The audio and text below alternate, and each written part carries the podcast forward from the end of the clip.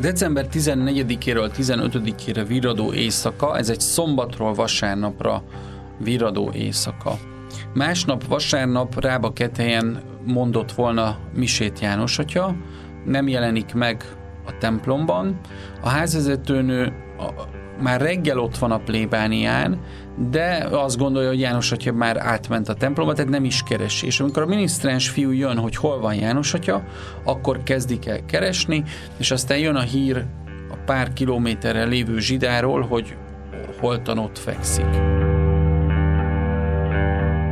66 évvel ezelőtt, 1957. december 15-én a nyugati határ melletti kisváros Szent Gotthard külterületén különös kegyetlenséggel 32 készúrással öltek meg egy fiatal papot.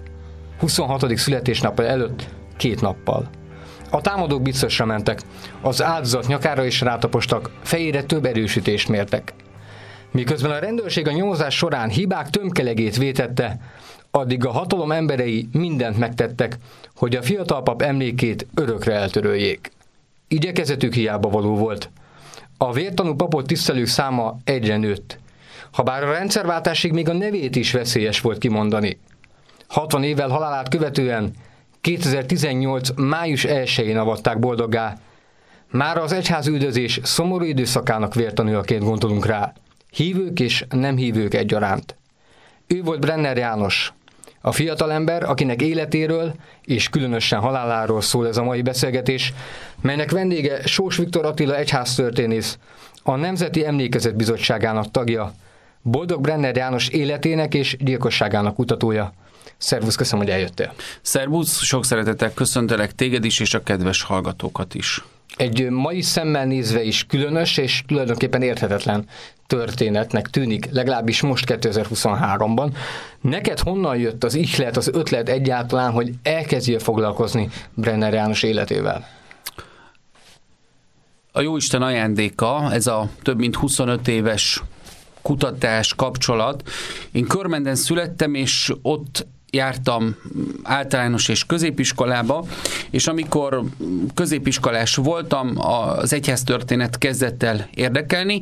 Egy kiváló plébános Gyürki László volt ott akkor egy bibliakutató, szentírásfordító, és egy fantasztikus fiatal pap, Császár István, akkor 95-ben szentelték őt pappá, a ifjúsággal foglalkozott, azóta már elég magas pozíciókat töltött be, volt a Szombathelyi Egyház megye apostoli kormányzója, amikor Veres András püspök Szombathelyről Győrbe került, tehát püspöki helynök, a Székesegyház plébánosa, de Csaszi atya, István atya ővele egy azóta tartó szakmai kapcsolat és barátság fűz össze, és tulajdonképpen kettőjüknek, illetve Brenner József helynökatyának köszönhetem igazándiból a kutatás elindulását, hiszen amikor említettem Gyürki László atyának, illetve Császár István atyának, hogy engem az egyház történet érdekel foglalkoztat, akkor mondták, hogy jön éppen akkor bérmálni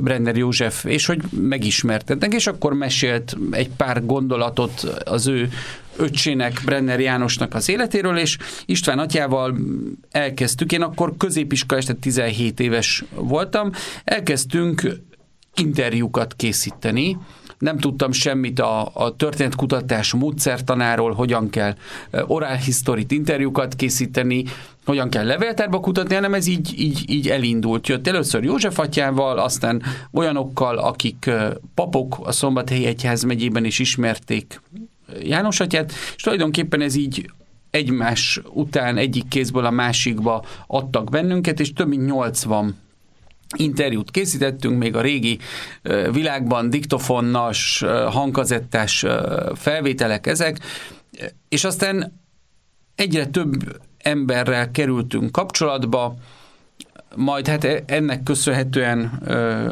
orientálódtam, és a Pázmány Péter Katolikus Egyetemre mentem történelem hittanár szakra, és az egyetem alatt már nem csak interjúk voltak, hanem elkezdtem levéltárakba kutatni, de ez egy hosszabb folyamat volt, nem volt igazándiból egy ilyen egyértelmű, hogy na, itt van a Brenner gyilkosságnak a, nyomozati anyaga, vagy bármi, hanem ez egy, ez egy hosszabb idő, és István atyával Cseszár István atyával 2002-3-ban el is készült a Magyar Tarzicius Brenner János élet és vértanúsága című könyvünk, ami tulajdonképpen összefoglalta, bemutatta János atya életét, vértanúságát, az ő tiszteletét, és aztán így az egyetem alatt már úgy éreztem, hogy nem lenne etikus ebből a témából szakdolgozatot írni, úgyhogy egy más, egy Veszprémi püspök Badalik Bertalan, akit szintén a kommunista diktatúra hurcolt meg, és helyeztek 1957-ben házi őrizetbe,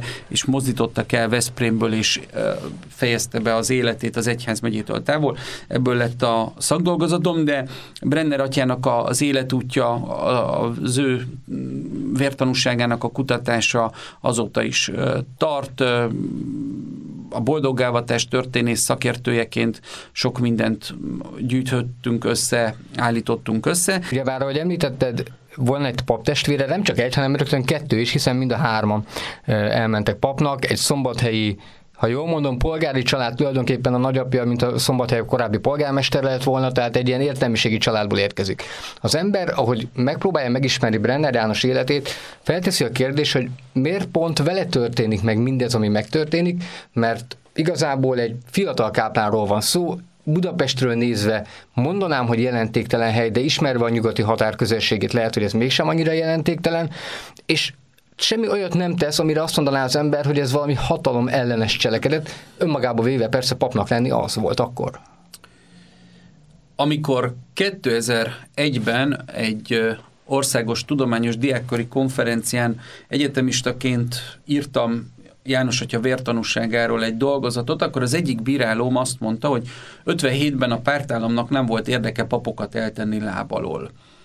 Ez 22 éve volt így, azóta már azért elég sok mindent sikerült feltárni, kikutatni, és talán bebizonyítani, hogy dehogy nem volt érdeke, hiszen 56 után a Kádár rendszer megszilárdulása, az 56-os forradalmat követő megtorlás, az nem csak a forradalmárokat érintette, hanem tulajdonképpen Folytatódik a rákosi diktatúra működés mechanizmusa az egyházakkal szemben, az egyházüldözés. Az egészen a 60-as évek közepéig kézzelfoghatóan jelen van, börtönöznek be tömegével papokat, gondoljunk csak 61-re a fekete hollók ügyre. Igaz, hogy halára már nem ítélik őket, mint mondjuk az 50-es években, de papgyilkosságok sora zajlik le 1956 után, 57-58-ban. És valóban Budapestről nézve, de még akár Szombathelyről nézve is, egy két és fél éve pappás szentelt, fiatal káplán ugyan mit ö, ártott, vagy ugyan miért kell őt eltenni lábalól. De ha picit mélyebben belemegyünk ebbe, és látjuk a, a, az egyházakhoz való viszonyt, illetve magát a Kádár rendszer kiépülését, ami teljes folytonossága a rákosi diktatúrának, akkor igazándiból itt megfélemlítésről van szó, példastatuálásról van szó. Arról van szó, hogy az, aki nem tagozódik be, nem lesz a pártállam támogatója, azzal szemben fel kell lépni.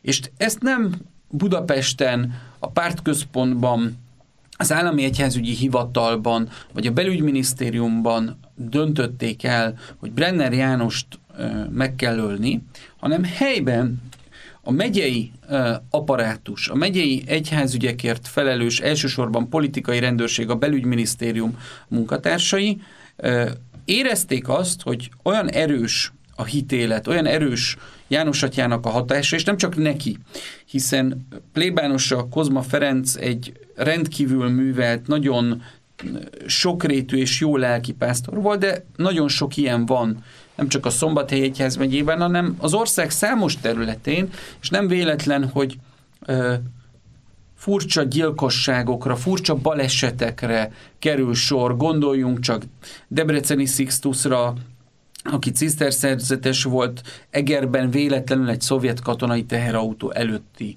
vagy Kenyeres Lajos Tiszavárkonyi plébánost, akit Tiszába dobnak, és pár hónap után a holteste előkerül. Vagy ott van Kovács Ferenc, aki egy titkos pálos szerzetes volt, annyira megverik, hogy a verések utáni betegségek eluralkodnak rajta, és meghal.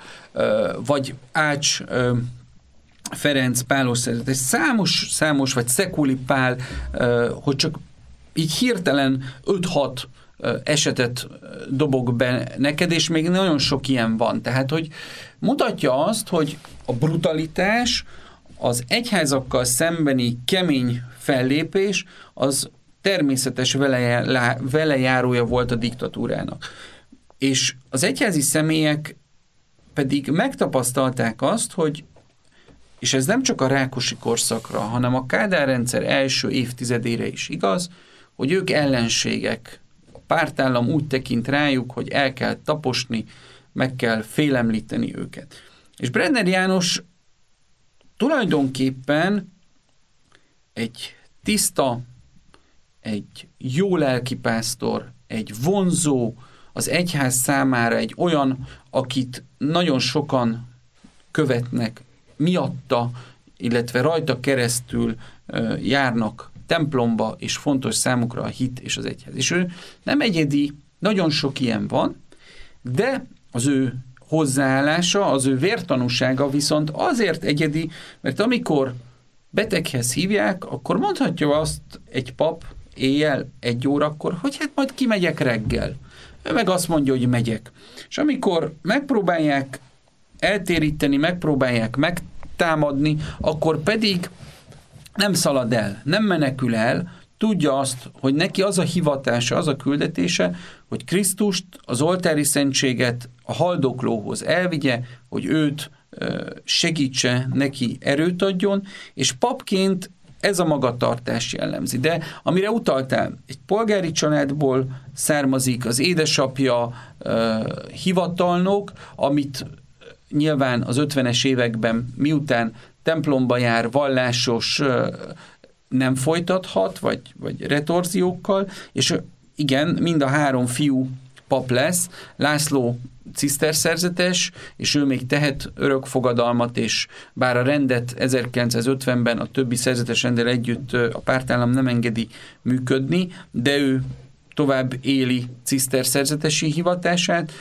József atya, aki hála Istennek még ma is él, és aktív papként van jelen. Most tett tanulságot Ferenc pápa előtt a Szent István Bazilikában? Így van, ez egyik legmegrendítőbb volt, ahogy a testvéréről, a saját életéről beszélt, tehát hogy, hogy mind a három pap lesz, és nyilván a pártállam helyi szinten azért nem teljesen boldog attól, hogy vannak olyan családok, ahonnan a fiúk, mind a három a papi hivatást lesz. Tehát sok-sok minden van, ami összejátszik abban, hogy János atya úgymond a pártállam szempontjából kiválasztott lesz, és megpróbálják őt először elhelyeztetni Rábaket helyről, megpróbálják őt megfélemlíteni, több atrocitás is éri, és amikor látható, hogy nem lehet vele szót érteni, akkor pedig a lehető legbrutálisabban lépnek föl vele a politikai rendőrség emberei.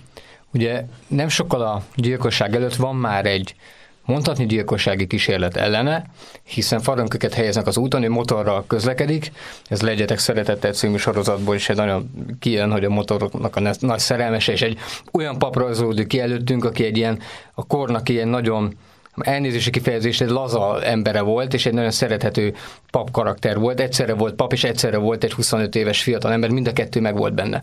Mit tudunk erről az esetről? Tehát ez még nem a gyilkosság, hanem annyi történik, hogy ő faranköket helyez valaki az útra, és ő kikerüli motorra, és tulajdonképpen megúsz egy, hát egy mondhatni gyilkossági kísérletet.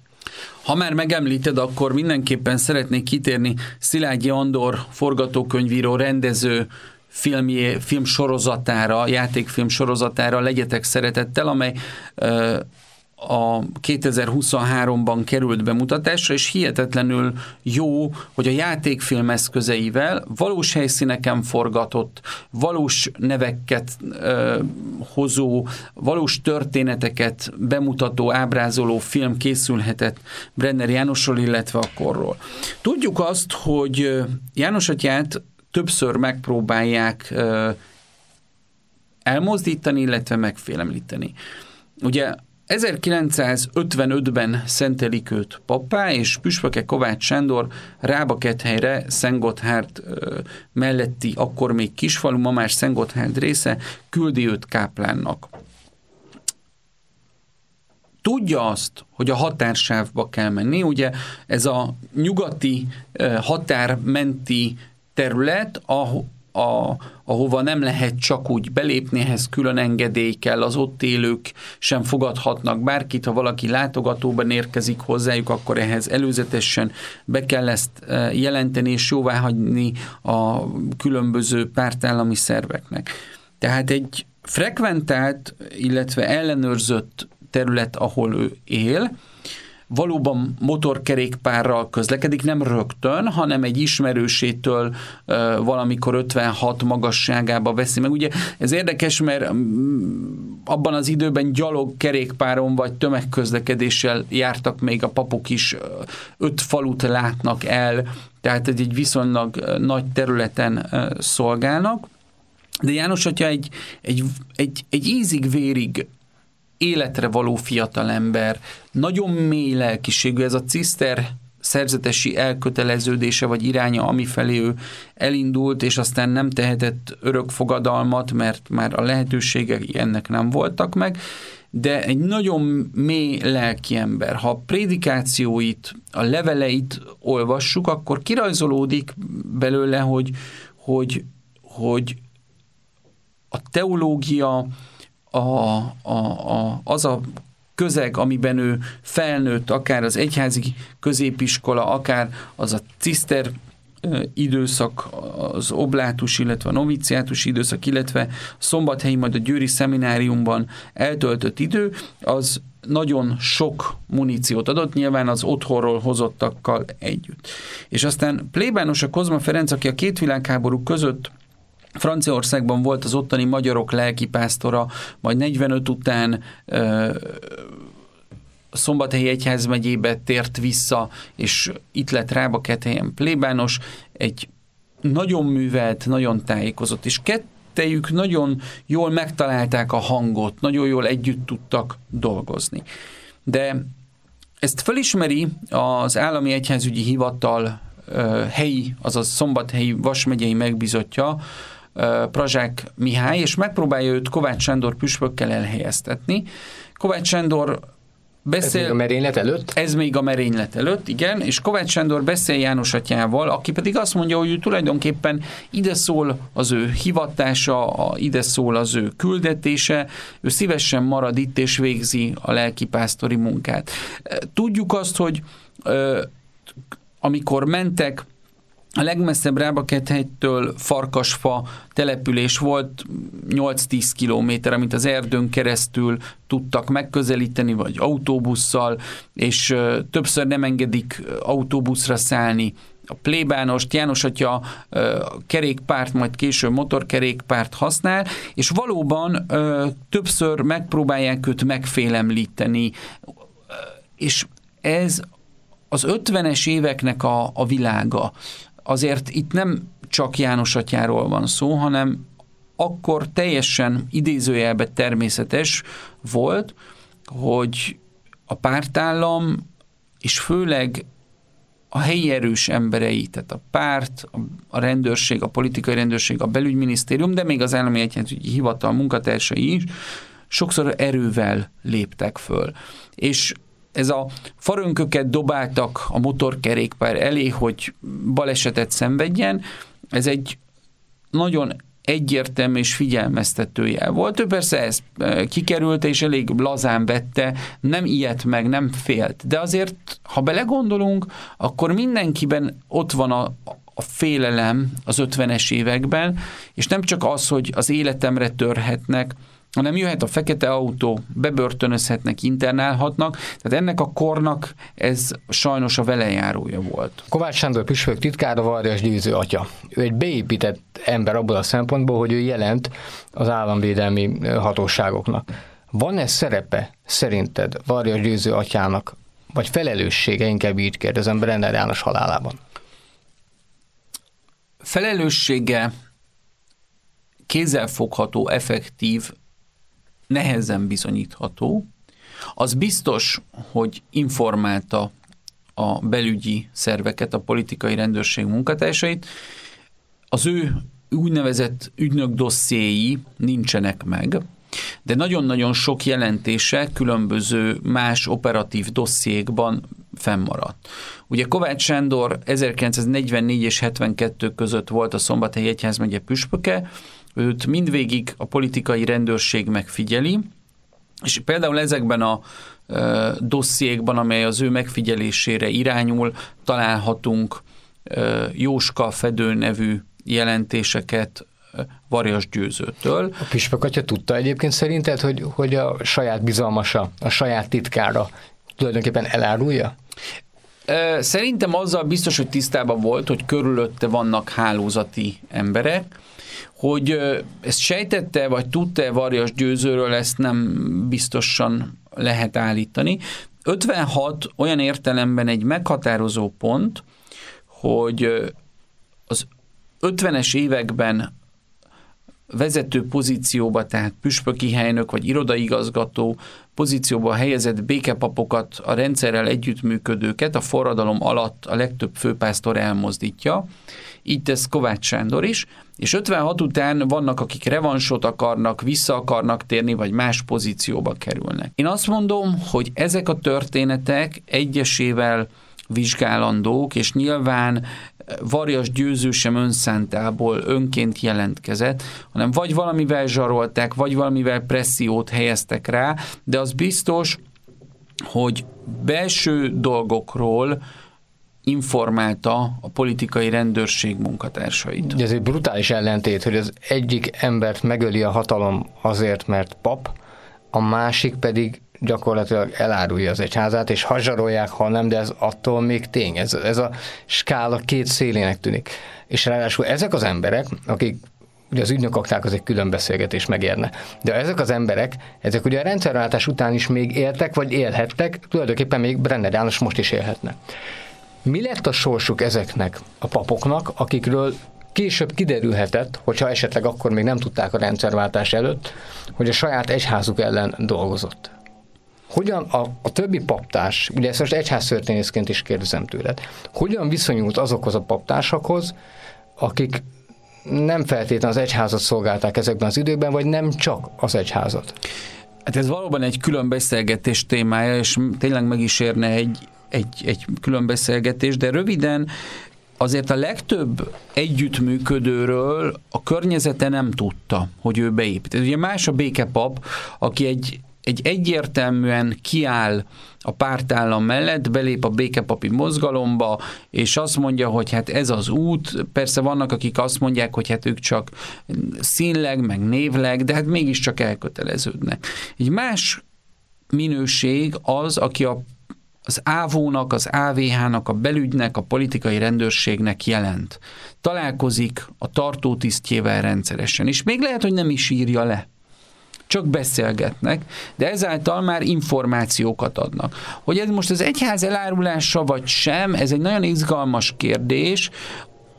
A kiinduló pont az, hogy az egyházakat a rákosi rendszer ellenségnek tekinti és meg akarja semmisíteni.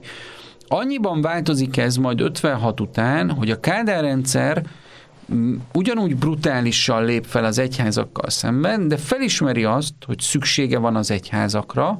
Elsősorban a nemzetközi elfogadtatás, az 56 utáni megtorlással szembeni társadalmi feszültségek, illetve a nemzetközi nyomás miatt kiegyezik Kádár az egyházakkal, olyan vezetők kerülnek pozícióba, akik támogatják, vagy legalábbis lojálisak a pártállamhoz, de ez alsóbb szintekre is leszivárog. Nyilvánvalóan magas pozícióba pártállam jóváhagyása nélkül egyházi személy nem igen kerülhetett, hiszen már ö, városi plébános pozícióhoz is az egyházügyi hivatal hozzájárulása kellett. Na most nem volt mindenkire belekényszerítve abba, hogy hálózati személy legyen, de valami fajta lojalitás mindenképpen kellett.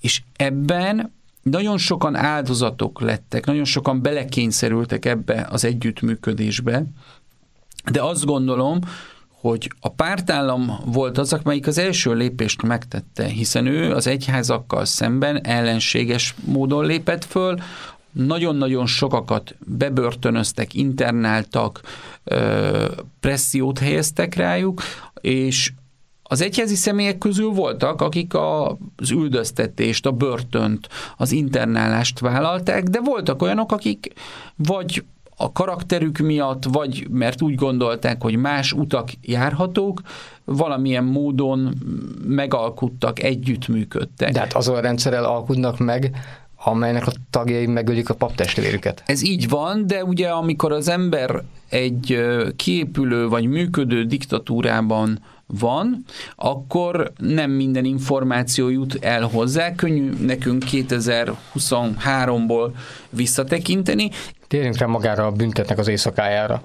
Ugye éjszaka Kócán Tibor, aki korábbi minisztránsa Brenner Jánosnak, és egy olyan ember, aki számomra is lehet, hogy túlzásba és akkor bocsánat, de egy kicsit ilyen ilyen kis piti bűnöző, elnézést, hogy így fogalmazok, sok ilyen, sok ilyen kis apró ügye, ügye volt már korábban is, bekopog azzal, hogy az ő nagybátyja súlyosan beteg. Mit tudunk Brenner János és Kócán Tibor kapcsolatáról? Ez mennyire volt egy bizalmi kapcsolat? Egyáltalán volt-e Kócán Tibornak nagybátyja, akiről tudott, tudhatott-e Brenner János arról, hogy Kócán Tibornak van egy nagybátyja, vagy ez már gyanús lehetett neki, hogy éjszaka bekapok hozzá rába helyi plébániára, ugye azt is tudjuk, hogy a plébános nincs otthon ezen az éjszakán. Egy jól előkészített és sok szempontból megszervezett gyilkosságról van szó, de azért mindig csúsznak hibák a rendszerbe. Kócán Tibor járt minisztrálni 50-es évek közepén, Kozma Ferencet biztos, hogy személyesen ismerte, és valószínűleg János atyával is volt kapcsolata. Az, hogy a nagybátyja beteg és haldoklik, ez egy valós információ, de azt gondolom, hogy ha nem is lenne valós, ismerve a papok működését, hozzáállását, ha valakit éjszaka beteghez hívnak, szerintem a papok nagy többsége ma is veszi az oltári szentséget és elindul. Lehet, hogy megvárja a reggel, de az 50-es években elindult. És János atya is hivatástudattal élt, és fontos volt neki, hogy a haldokló az még megkapja a lehetőséget, hogy ha tud, akkor gyónjon és áldozzon, hogy megkapja a betegek szentségét, és ez megerősítse őt. Tehát ő ezzel a tudattal indul el. Ugye, bocsánat, azt tudjuk, hogy Kócán Tibor mit tudott egyébként ebben, itt a történet elején? Itt szerintem őt élve a szavaiddal egy piti bűnöző bepaliszták, az volt az ő ö, működése, hogy felbérelték, meg, megbízták azzal, hogy hívja ki János atyát. Az, hogy mi a további folyamat, abba szerintem ő nem volt beavatva, de sodródott az eseményekkel, és nyilvánvalóan ö, látta, és bele folyt, belekerült abba, ami aztán történt. Mindenképpen Érdekes, hogy ugye abban az időszakban volt egy úgynevezett betegellátó könyv, ahova beírták, hogy hova ment a pap, nyilván ezek administratív, a szentségellátásnak a folyamatát dokumentálva, ezt majd később a politikai nyomozó rendőrök a plébániát mikor megszállják és nyomokat keresnek, akkor ezt az adatot kitépik abból a kötetből, tehát van ilyen értelemben egyértelmű információnk arra, hogy ez egy valós történet, hogy betegellátás ürügyén János atyát kívják, aki pedig elindul, miután felöltözött, magához vette az altári szentséget, Rába kettéről Zsidára, Kócán Tiborra. Ketten Így van, ketten indulnak el az éjszakában. Ezt, ezt követően pedig van egy kamu igazoltatás, megérkezik az erdőbe. Ugye a hatásában vagyunk, az igazoltatás, mint olyan, az nem egy ö, olyan dolog, amilyen teljesen váratlanul éri az embert, mert mindenkit igazoltatok a hatásában. Ki az, aki az igazoltatást végzi? A rendőrség állott az erdőben, és Brenner János az éjszaka kellős közepén igazoltatják? Igen, ö, az pontosan nem lehet rekonstruálni, hogy ki igazoltatta. Vélelmezhetően a határőrök minden gyanús mozgást kell, hogy ellenőrizenek és igazoltassák az illetőt, illetve lehet egy olyan olvasata is ennek, hogy megpróbálják hivatalos eljárás keretében elvenni az okmányait, és ha nincsenek papírok, utána egy holttestet sokkal könnyebb eltüntetni, hogy nincsen az adott illetőnél dokumentum, tehát hogyha előkerülne később a holttest, akkor ez könnyű, de igazándiból nem lehet pontosan azt tudni, hogy mi a, mi a pontos menetrend, az biztos, hogy, hogy megpróbálják őt hivatalos hatósági emberek igazoltatni, ez biztos. Ez azért fontos, mert a személyigazolványát később ugye egészen máshol Így találják meg. Tehát itt a rendőrök ezek szerint az igazoltatásnál elveszik Brenner Jánosnak a személyigazolványát. De ekkor még maga a büntet nem alakul ki. Igen. Engedik tovább menni, igazoltatják, elveszik valamiért a személyigazolványát, és Brenner János tovább megy a személyigazolványa nélkül az erdőben? Igen, hát tulajdonképpen ez már ott a zsida határában történik. Ugye ő pontos címet tudja, hogy hol a beteg, és ez mozgatja őt, de ebben a helyzetben nem elmenekül, hanem, hanem megy a beteg felé, és tulajdonképpen miután az igazoltatás, vagy ez a ö, akció ilyen értelemben lezajlik, akkor ezt követően éri őt a támadás. Ugye nagyon-nagyon sok mindent rekonstruálni tudunk csak, hiszen pontos nyomozati leírása, hogy mi történt, ezen az éjszakán nincsen. Vannak nyomozati iratok, vannak tanúkihallgatások, van helyszíni szemle, és nagyon sok mindenkivel beszéltünk. Tehát nyilvánvalóan a, amikor egy brutális támadás ér valakit, akkor nagyon-nagyon nehéz hitelt érdemlően és pontosan minden kockát a helyére tenni. A rendelkezésünkre álló dokumentumok pedig a pártállam időszakában születtek. Tehát amikor ugye egy elindult a nyomozás, akkor azok a személyek kezdtek el majd nyomozni, akiknek tevékeny szerepe volt János atya meggyilkolásában, tehát őket bizonyos koncepció és az ügynek valamilyen módon történő bemutatása motiválta. Tudjuk-e, hogy hogyan történik ez az egész esemény? Körbeállják? Ugye én úgy olvastam a nyomozati anyagokban, hogy egész hátulról is megpróbálják őt megtámadni, meg szemből is. Hányan vannak egyáltalán az elkövetők? Tehát az igazolást követően mi történik? Azt mindenképpen a bírósági jegyzőkönyvekből és a nyomozati anyagokból egyértelműen lehet rekonstruálni, és ebben Káler Frigyes jogtörténésznek komoly érdemei vannak, hogy eleve kettő kés szúrás, tehát két fajta, két különböző kést se szúrják meg János. Legalább kettő elkövető kell, hogy Tehát legyen. innentől kezdve logikus, hogy az ember nem a jobb és a bal kezében tartja a kést és szurkál, hanem legalább kettő embernek kell lenni minimum. Az egy más történet, hogy mind az első, mind a második eljárásban egy-egy embert ítélnek el. Aztán azt is lehet tudni, hogy találnak női hajszálat János hogy a kezében, női cipő saroknyomot a holtest körül, vélelmezhetően megpróbálják őt lefogni, megpróbálják őt áthúzni egy sövényen, tehát ez nem egy magányos elkövető, hanem több ember összefogott, szervezett akciója. Az egy külön egyértelmű, hogy van, aki azzal a zseblámpával, egy rúd zseblámpával, amit visz magával, fejbeveri.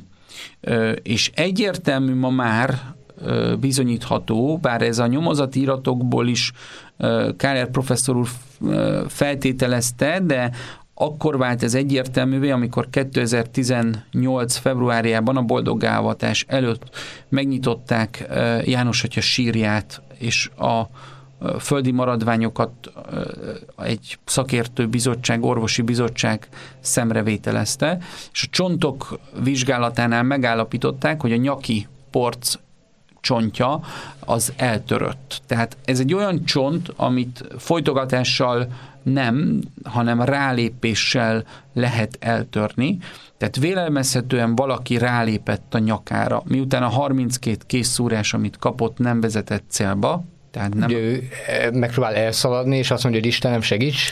Hát ott már szerintem nagyon szaladás nincs. Amikor először megtámadják, ott próbál menni Felveszi a, felveszi, a igen, de amikor, tehát hogyha ha belegondolunk abba, tehát a, a ugye december van, december 14-éről 15-ére viradó éjszaka, még ha nincs is olyan nagyon nagy hideg, de hát egy pap a civil ruhájára fölvette a reverendát, fölvette a téli kabátot, és miután az oltári szentséget vitte magával, egy karinget, egy stólát vett magára. Tehát az a karing, téli kabát, reverenda, és a civil ruha azért az egy több rétegű ruházat, és még ezen keresztül is érik őt készszúrások.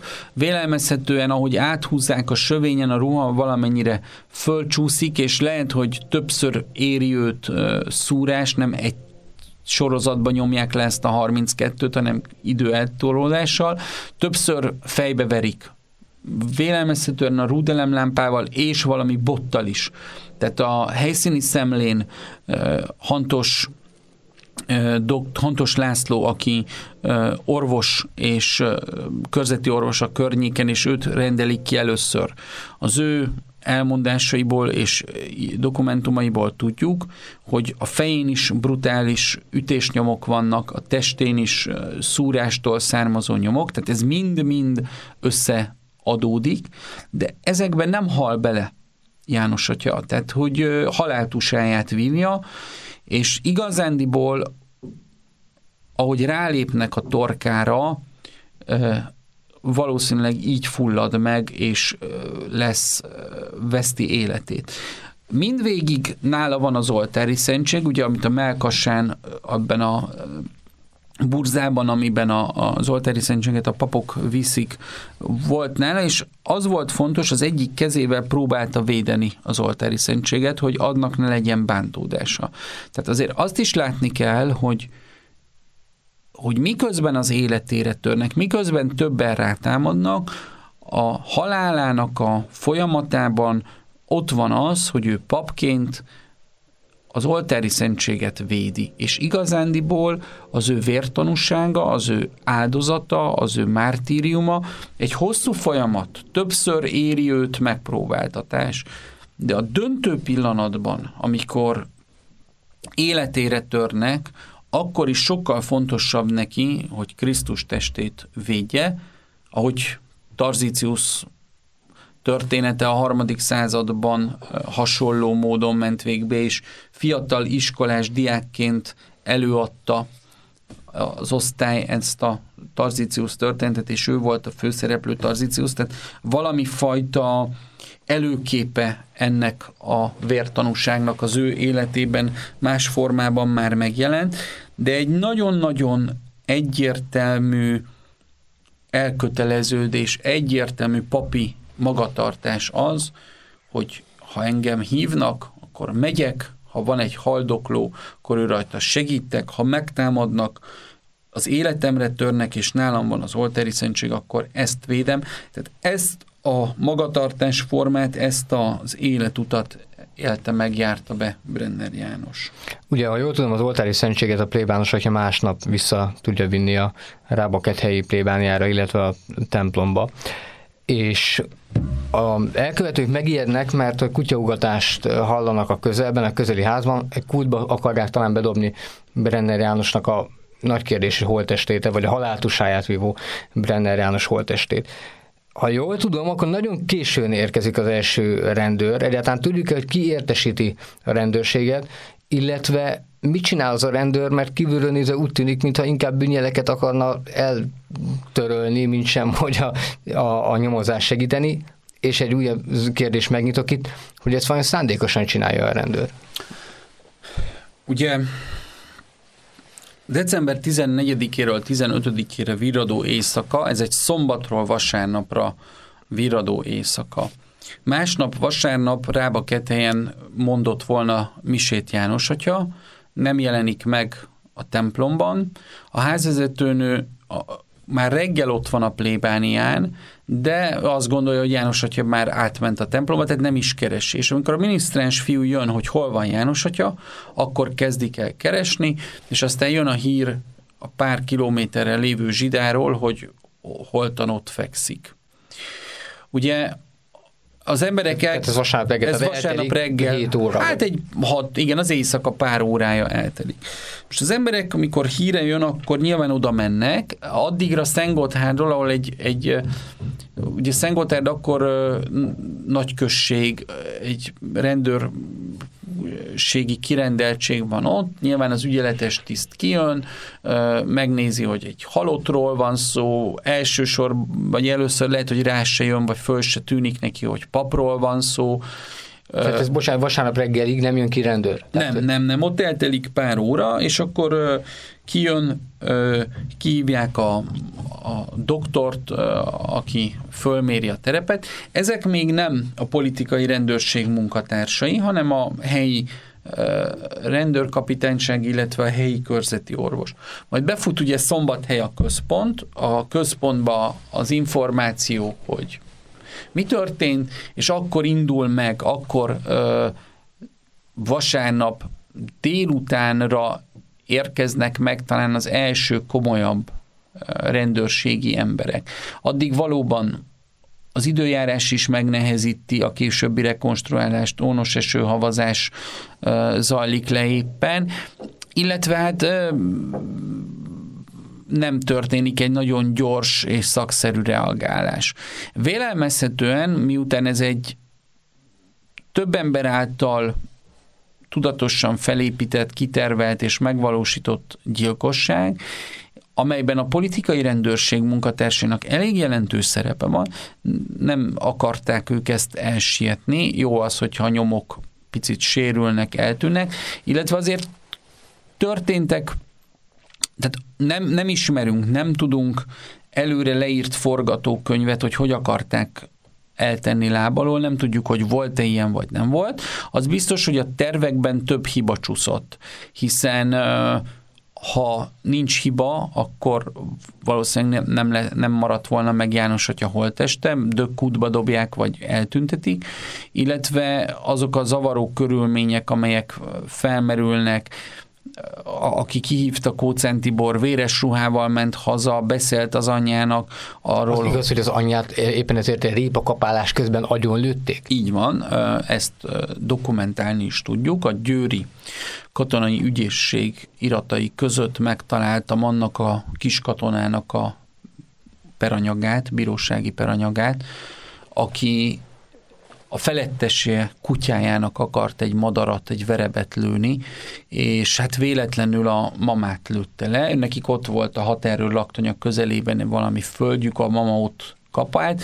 Tehát ő többször ment, beszélt, hogy a gyerek véres ruhával ment haza. Tehát valószínűleg Kócán Tibor elmondott sok mindent az édesanyjának a gyilkosságról, ezért neki meg kellett halnia. A mamát eltették lábalól, igen. Tehát ennek a gyilkosságnak az is egy érdekes szála, hogy Brenner János vértanúsága mellett még másik három-négy embert kell eltennie vélelmezhetően a politikai rendőrségnek, akik tudtak róla, elkezdtek beszélni, vagy a maga a gyilkosság traumája úgy hatott rájuk, hogy, hogy nem tudták földolgozni. Akár alkoholba menekültek és részegen beszéltek, akár valami betegség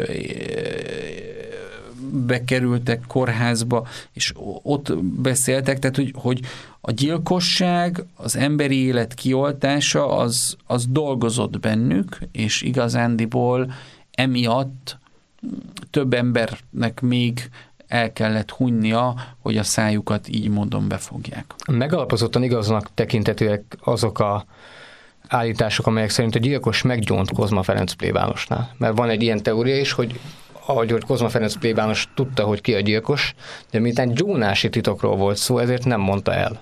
Valóban van egy ilyen szála is a történetnek, ugye ezt nagyon nehéz igazolni. Kozmatja később lehet, hogy papoknak mondta, hogy ő sokkal többet tud, de nem beszélhet. Az biztos, hogy őt a házvezetőnőt, Tauszer Amáliát, illetve a két testvért, bátyját Jánosnak Lászlót, illetve öcsét Józsefet többször kihallgatták. Kozma Ferencet vélelmezhetően a kihallgatások során akár fizikai atrocitás is érhette. Ő pár évvel a gyilkosság után agyvérzést kapott, elhelyezték rá helyről, és nagyon sokáig eléggé sok megpróbáltatás közepette élte az életét papként, de, de nagyon nehezen tudott beszélni, mozogni. Hihetetlen módon megviselte őt János atya vértanúsága, halála, meggyilkolása, de az ott élőket is. És nem csak az, hogy megöltek egy papot, nem csak az, hogy rágalmakat, valótlanságokat állítottak, vagy próbáltak terjeszteni róla, hanem még hosszú évtizedekig nem is beszélhettek róla. Tehát ezek mind-mind olyan traumák, amelyek rátelepettek és mind a mai napig, vagy még a 90-es, 2000-es évekig is én magam saját fülemmel hallottam, amikor valakivel beszéltünk, hogy nem merek beszélni, nem merek róla elmondani dolgokat, félek attól, hogy ennek következménye lesz. Szóval azért így élni három négy évtizedet, 30-40 évet, azért ez egy óriási nyomást helyez arra az adott emberre, és Kozma Ferenc is ö, vélelmezhetően, meg nagyon sokan sokkal többet tudtak, mint amit elmertek mondani. Én azt gondolom, hogy az egyértelmű, hogy megfélemlítési szándékkal egy szervezet vélelmezhetően a karhatalom helyi ilyen karhatalmista katonai egységek, rendőri személyekkel, illetve a párt helyi, akik ott a helyi kaszagyárba dolgoztak, ők maguk felvértezve ezt egyfajta akciónak, mulatságnak, ügynek tekintették, hogy mindent megtehetnek, és egy papot is el lehet tenni lábalon. Ugye Tóka Ferencet vádolják meg először a gyilkossággal, leegyszerűsítve a történetet, Szombathelyen kétszer halára ítélik, Budapesten pedig kétszer vagy felmentik, vagy perújítást kérnek, de leegyszerűsítve ez a történet.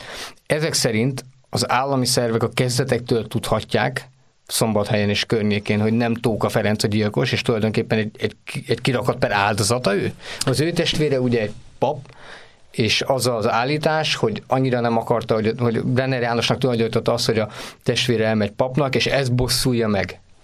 Hát azért áldozatnak nem nevezném Tóka Ferencet, azért sem, mert neki, illetve a feleségének biztos, hogy aktív szerepe van a gyilkosságban. A feleségé a női haj?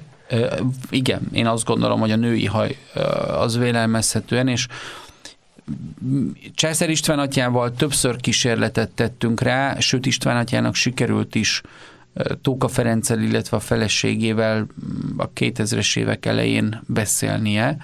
Nyilván rárakódott 40 év sok minden trauma, megpróbáltatás.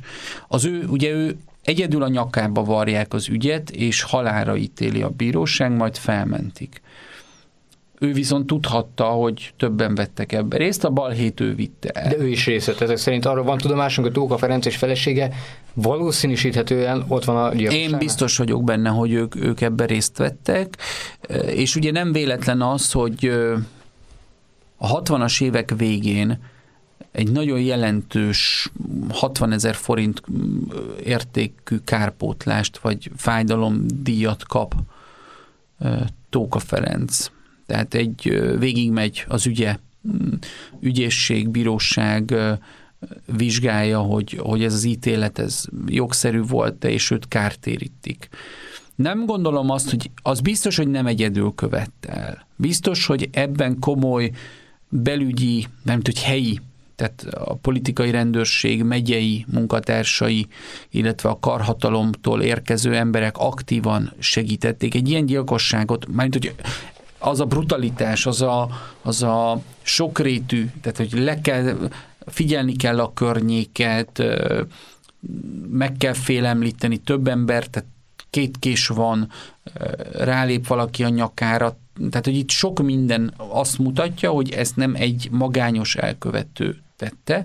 Az biztos, hogy vannak olyanok, akik ebbe az ügybe belekeverednek, és nem, nem egy összeszokott társaságról van szó, és ennek következtében vannak hibák. Például az, hogy azt akarják, hogy az a Fenyvesi László és felesége Monek emőkét próbálják belekeverni az ügybe, akik odavalósiak, jóba vannak János atyával, ők már répcelakon laknak, a sajtgyárban répcelakon dolgozik a férfi, és valóban hazament volna ezen a hétvégén, és azt akarják, hogy János atyá szerelmes, vagy volt kapcsolata Monekemőkével, és ezért akarják azt bemutatni, hogy a férfi ezt megtudja, és szerelemféltésből teszi el János atyát. Tehát ezzel is tulajdonképpen mit akar üzenni a pártállam, vagy a politikai rendőrség? Hogy egy alávaló papról van szó, akinek nője van, és, és tehát még, a, még halálában is megpróbálják őt megalázni. Vagy a Sonfalvi Sándorék közelében az ő házuk mellett hal meg János atya. És igazándiból ö, hallanak neszeket az éjszaka folyamán, és a lány, tehát az édesapja, édesanyja kihallgatják Sonfalviékat, és a lány, aki szintén fiatal és kapcsolatban van János atyával, megrágalmazzák, hogy ő hozzájuk akart a lányhoz János atya bemászni. Sőt, még vizsgálatokat is folytatnak, hogy nem történt-e erkölcsi, tehát nemi aktus, vagy valami fajta kapcsolat, de hála jó Istennek ez a hölgy bizonyíthatóan szűz, tiszta. És innentől kezdve ezek megdőlnek. De most azért ezt gondoljuk már végig egy picit, kilépve egyet abból a világból, hogy tulajdonképpen bármit megengedhetett magának a politikai rendőrség, a pártállam. Tehát a kellett akkor ö, a plébán, az volt az ürügy, hogy a plébániáról a pénzt akarták ellopni. Igaz, hogy a pénz ott maradt, és senki el nem vitte. De vérnyomok voltak a bejárati ajtó környékén. Több hölgyet, illetve fiatal házaspárt próbálnak meg erkölcsi kérdéssel rossz színben feltüntetni, meg hát természetesen János atyát. Tehát, hogy, hogy azért ez valami hihetetlenül aljas, bestiális, sátáni dolog, és ez nem egy a show. Ez nem egy kiemelt példa, hanem számos ilyet tudunk a 40-es évek második feléből, 50-es évekből felhozni. Tehát látni kell azt, hogy az egyház elleni gyűlölet, és persze benne van az, hogy az egyház tagjai, a papok, szerzetesek is, hívek is követtek el hibákat, bűnöket. Tehát nem arról van szó, hogy itt mindenki tökéletes volt, na de azért van egy határ, amit nem lehet átlépni. Tehát azért embereket megalázni, emberekkel szemben aljasságokat elkövetni, és kommunikálni, és mondani, ez, ez a kommunista diktatúra sajátossága. Van egy régi dokumentumfilm a legnagyobb videó megosztó csatornán, ha jól emlékszem, az a neve, hogy a pogányok idején, amelyben Tóka Ferenc lányát megszólaltatják, aki elmondja, hogy az édesapját hogyan hurcolták meg. Érdemes megnézni a téma kedvelőinek. Egyetlen kérdés felejtettem el a nyomozás kapcsán. Ki hívta ki a rendőrséget?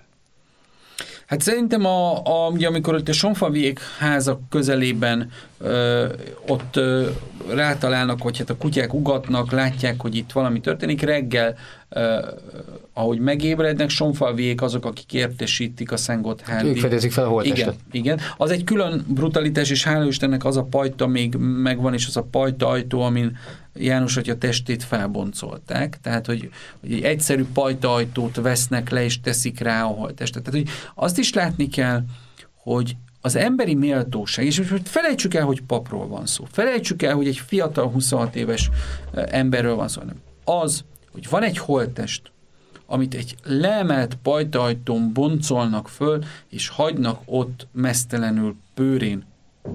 Tehát a diktatúra az nem csak az emberrel szemben lép fel brutálisan, hanem tulajdonképpen a halál és a, a halál után sem adja meg azt a végtisztességet, ami járna.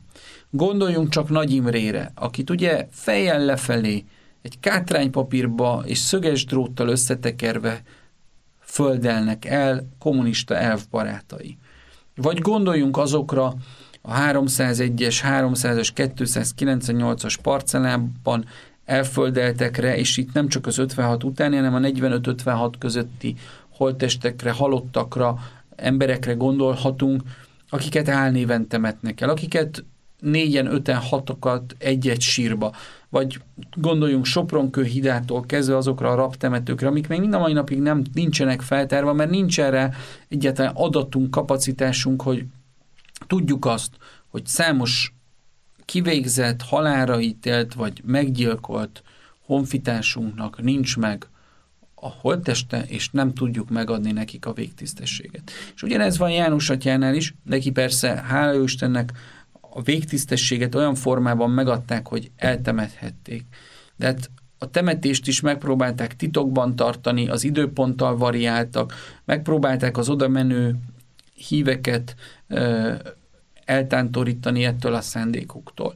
És maga az egy egyértelmű jelzés, hogy a holttest, illetve az egész gyilkosságot követő nyomozás, az tulajdonképpen egy külső parádé, annak szól, hogy kell találni egy gyilkost, mert a közhangulat helyen és a környéken, Vas megyében olyan, hogy elterjedt, hogy a kommunisták tették el a papot lábalól. És kell találni valakit, akit föl lehet mutatni, és így lesz először Tóka Ferenc az első elítélt, majd miután ő egy bizonyos időt börtönben tölt, kiengedik, kell, hogy, hogy megnyugodjanak a kedélyek, és akkor egy tiltott határátlépés ügyében a rendőrség, a politikai rendőrség a belügy hatáskörébe kerül Kócán Tibor.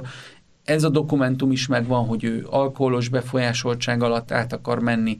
A nyugati határon elkapják, kihallgatás során kiderül, hogy kötődése van Rába helyez, lehet, hogy el is mondja, hogy annó részt vett a pap kihívásában, és aztán őt ítélik el. Tehát ez egy, ez egy nagyon-nagyon szerteágazó ügy, amelynek az a mondani valója, hogy a legkisebb, legutolsó helyen szolgáló pap is, hívő is, ha hitét gyakorolja, ha komolyan gondolja az életét, és nem hajlandó a pártállammal kapcsolatba kerülni, együttműködni, akkor az ő élete is veszélyben van. Nyilván nem öltek meg mindenkit, de azután, hogy Brenner Jánost és nagyon sokakat, akiket itt a beszélgetés során már említettem, megöltek, vagy elhelyeztek, vagy bebörtönöztek, utána csak elég volt azt mondani egy papnak, hogy úgy akarsz élni, mint a Brenner János. Hát nyilvánvalóan tudták ott a környéken élők, hogy hogyan járt, hogyan végezte, és nagyon sokakat ezzel meg lehetett félemlíteni. Mit tudunk Prasák Mihály későbbi sorsáról? Ugye ő volt a bajszos püspök, aki az állami egyházügyi hivatal részéről nyomás alá próbálta helyezni a, a szombathelyi megyés püspököt, és akinek megkerülhetetlen felelőssége van Brenner János halálában. Ő Vas megyében volt az egyházakat ellenőrző felügyelő állami egyházügyi hivatalnak a munkatársa, majd aztán ö, szolgált ő Veszprém megyében is, hát ő az első időszak, tehát a brutálisabb, keményebb fellépők közé tartozott. Azt mindenképpen tudni kell, hogy az 50-es évek elején a határőrség beszervezte őt nem ügynöknek, hanem rezidensnek, tehát ilyen hírszerző kapcsolatnak.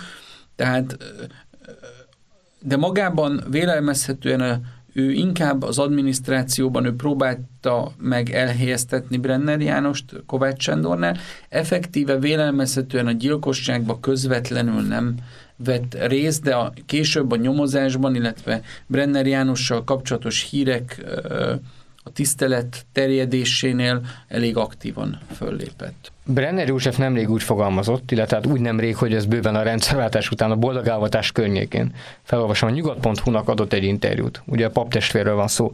A 90-es években, ahogy te is említetted, Káler Frigyes szakértő nyomozta ki, hogy valójában mi is történhetett. Személyneveket is tudunk, de aki nincs elítélve, azt nem lehet megnevezni, mert az rágalmazás. Na most az eddig lévő beszélgetésből ugye az derül ki, hogy ugye két emberre volt elítélve. A, egyrészt Tóka, másrészt pedig Kószán. Brenner József azt sejteti Brenner József atya, hogy olyanok vannak még szabadlábon, vagy voltak szabadlábon, akik a gyilkosságnak az elkövetői.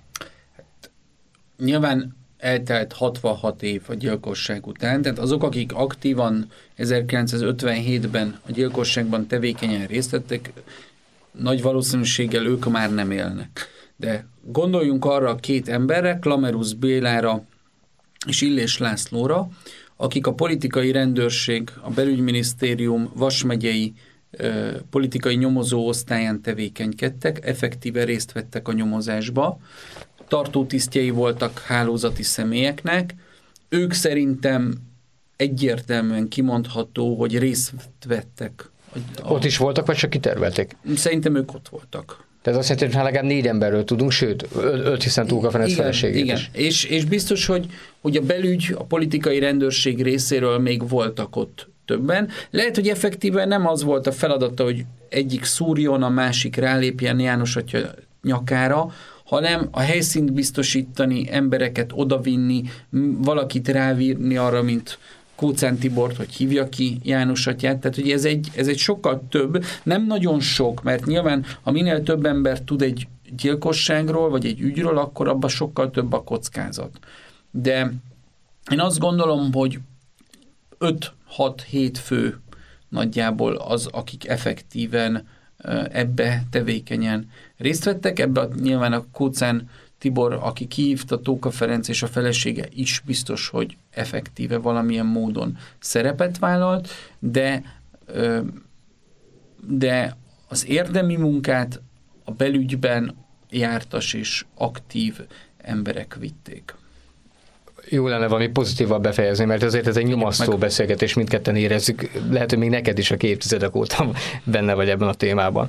Ugye Brenner János tisztelete, ahogy a legelején is elmondtuk, folyamatosan ível felfelé, nem felejtik el helyen, nem felejtik el Vas megyében sem, és utána a rendszerváltás követően valahogy az egész ország rátalál, ennek a kicsúcsosodása a 2018-as boldog A mai magyar ember akár hívő, akár nem hívő fejében hogyan él Brenner János emlékezete, és úgy is kérdezhetném, hogy mit tanulhatunk Brenner Jánostól, mert én azt hiszem, hogy egy nem hívő is tanulhat tőle. Hála Istennek van néhány fotó János atyáról, és az a boldoggávatásnál előkerült vidám, mosolygós, fiatal pap képe talán nagyon sokak számára név hallatán megjelenik. Papi elmondata az volt, hogy az Isten szeretőknek minden a javukra válik. Ez igaz az ő életére. Még a halál, a vértanúság is. Mennyi hivatás, mennyi Isten kereső ember Istenhez találása kötődik rajta keresztül, vagy az ő vértanúságán keresztül hozzá.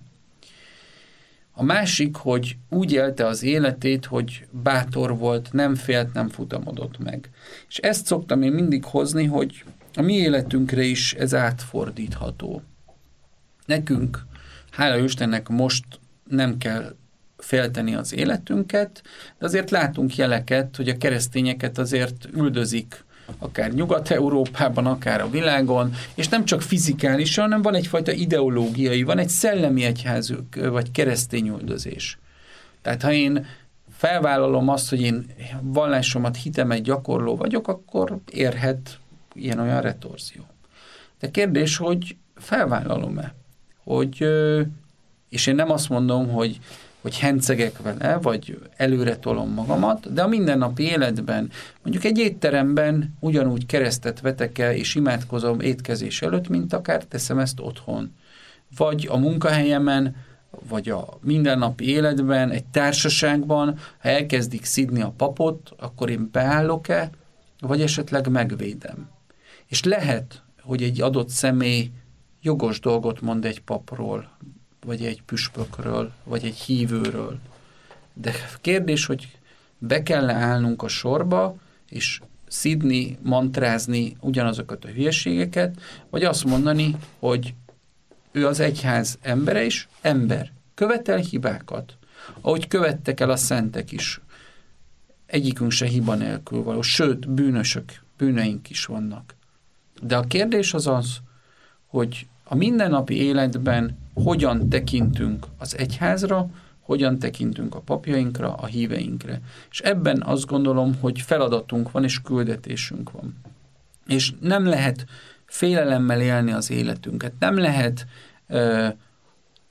a munkahelyünkön, az iskolában, ha én éppen diák vagyok, Nem lehet kis alkukat kötni, nem lehet puskázni, nem lehet lopni, nem lehet csalni, és ezt tanítják a szentek, és ezt tanítja János Atya is, hogy a mindennapi életben hogy leszünk keresztények, hogy tudjuk a hitünket megélni, és hála Istennek nem diktatúrában élünk, hála Istennek az egyházaink Magyarországon szabadon élhetnek, és ennek fényében kell értékelnünk ezeket az életáldozatokat, ezeket a példaképeket előttünk, példamutató életutakat, és erőt merítve bátran kell a mindennapokban élni az életünket.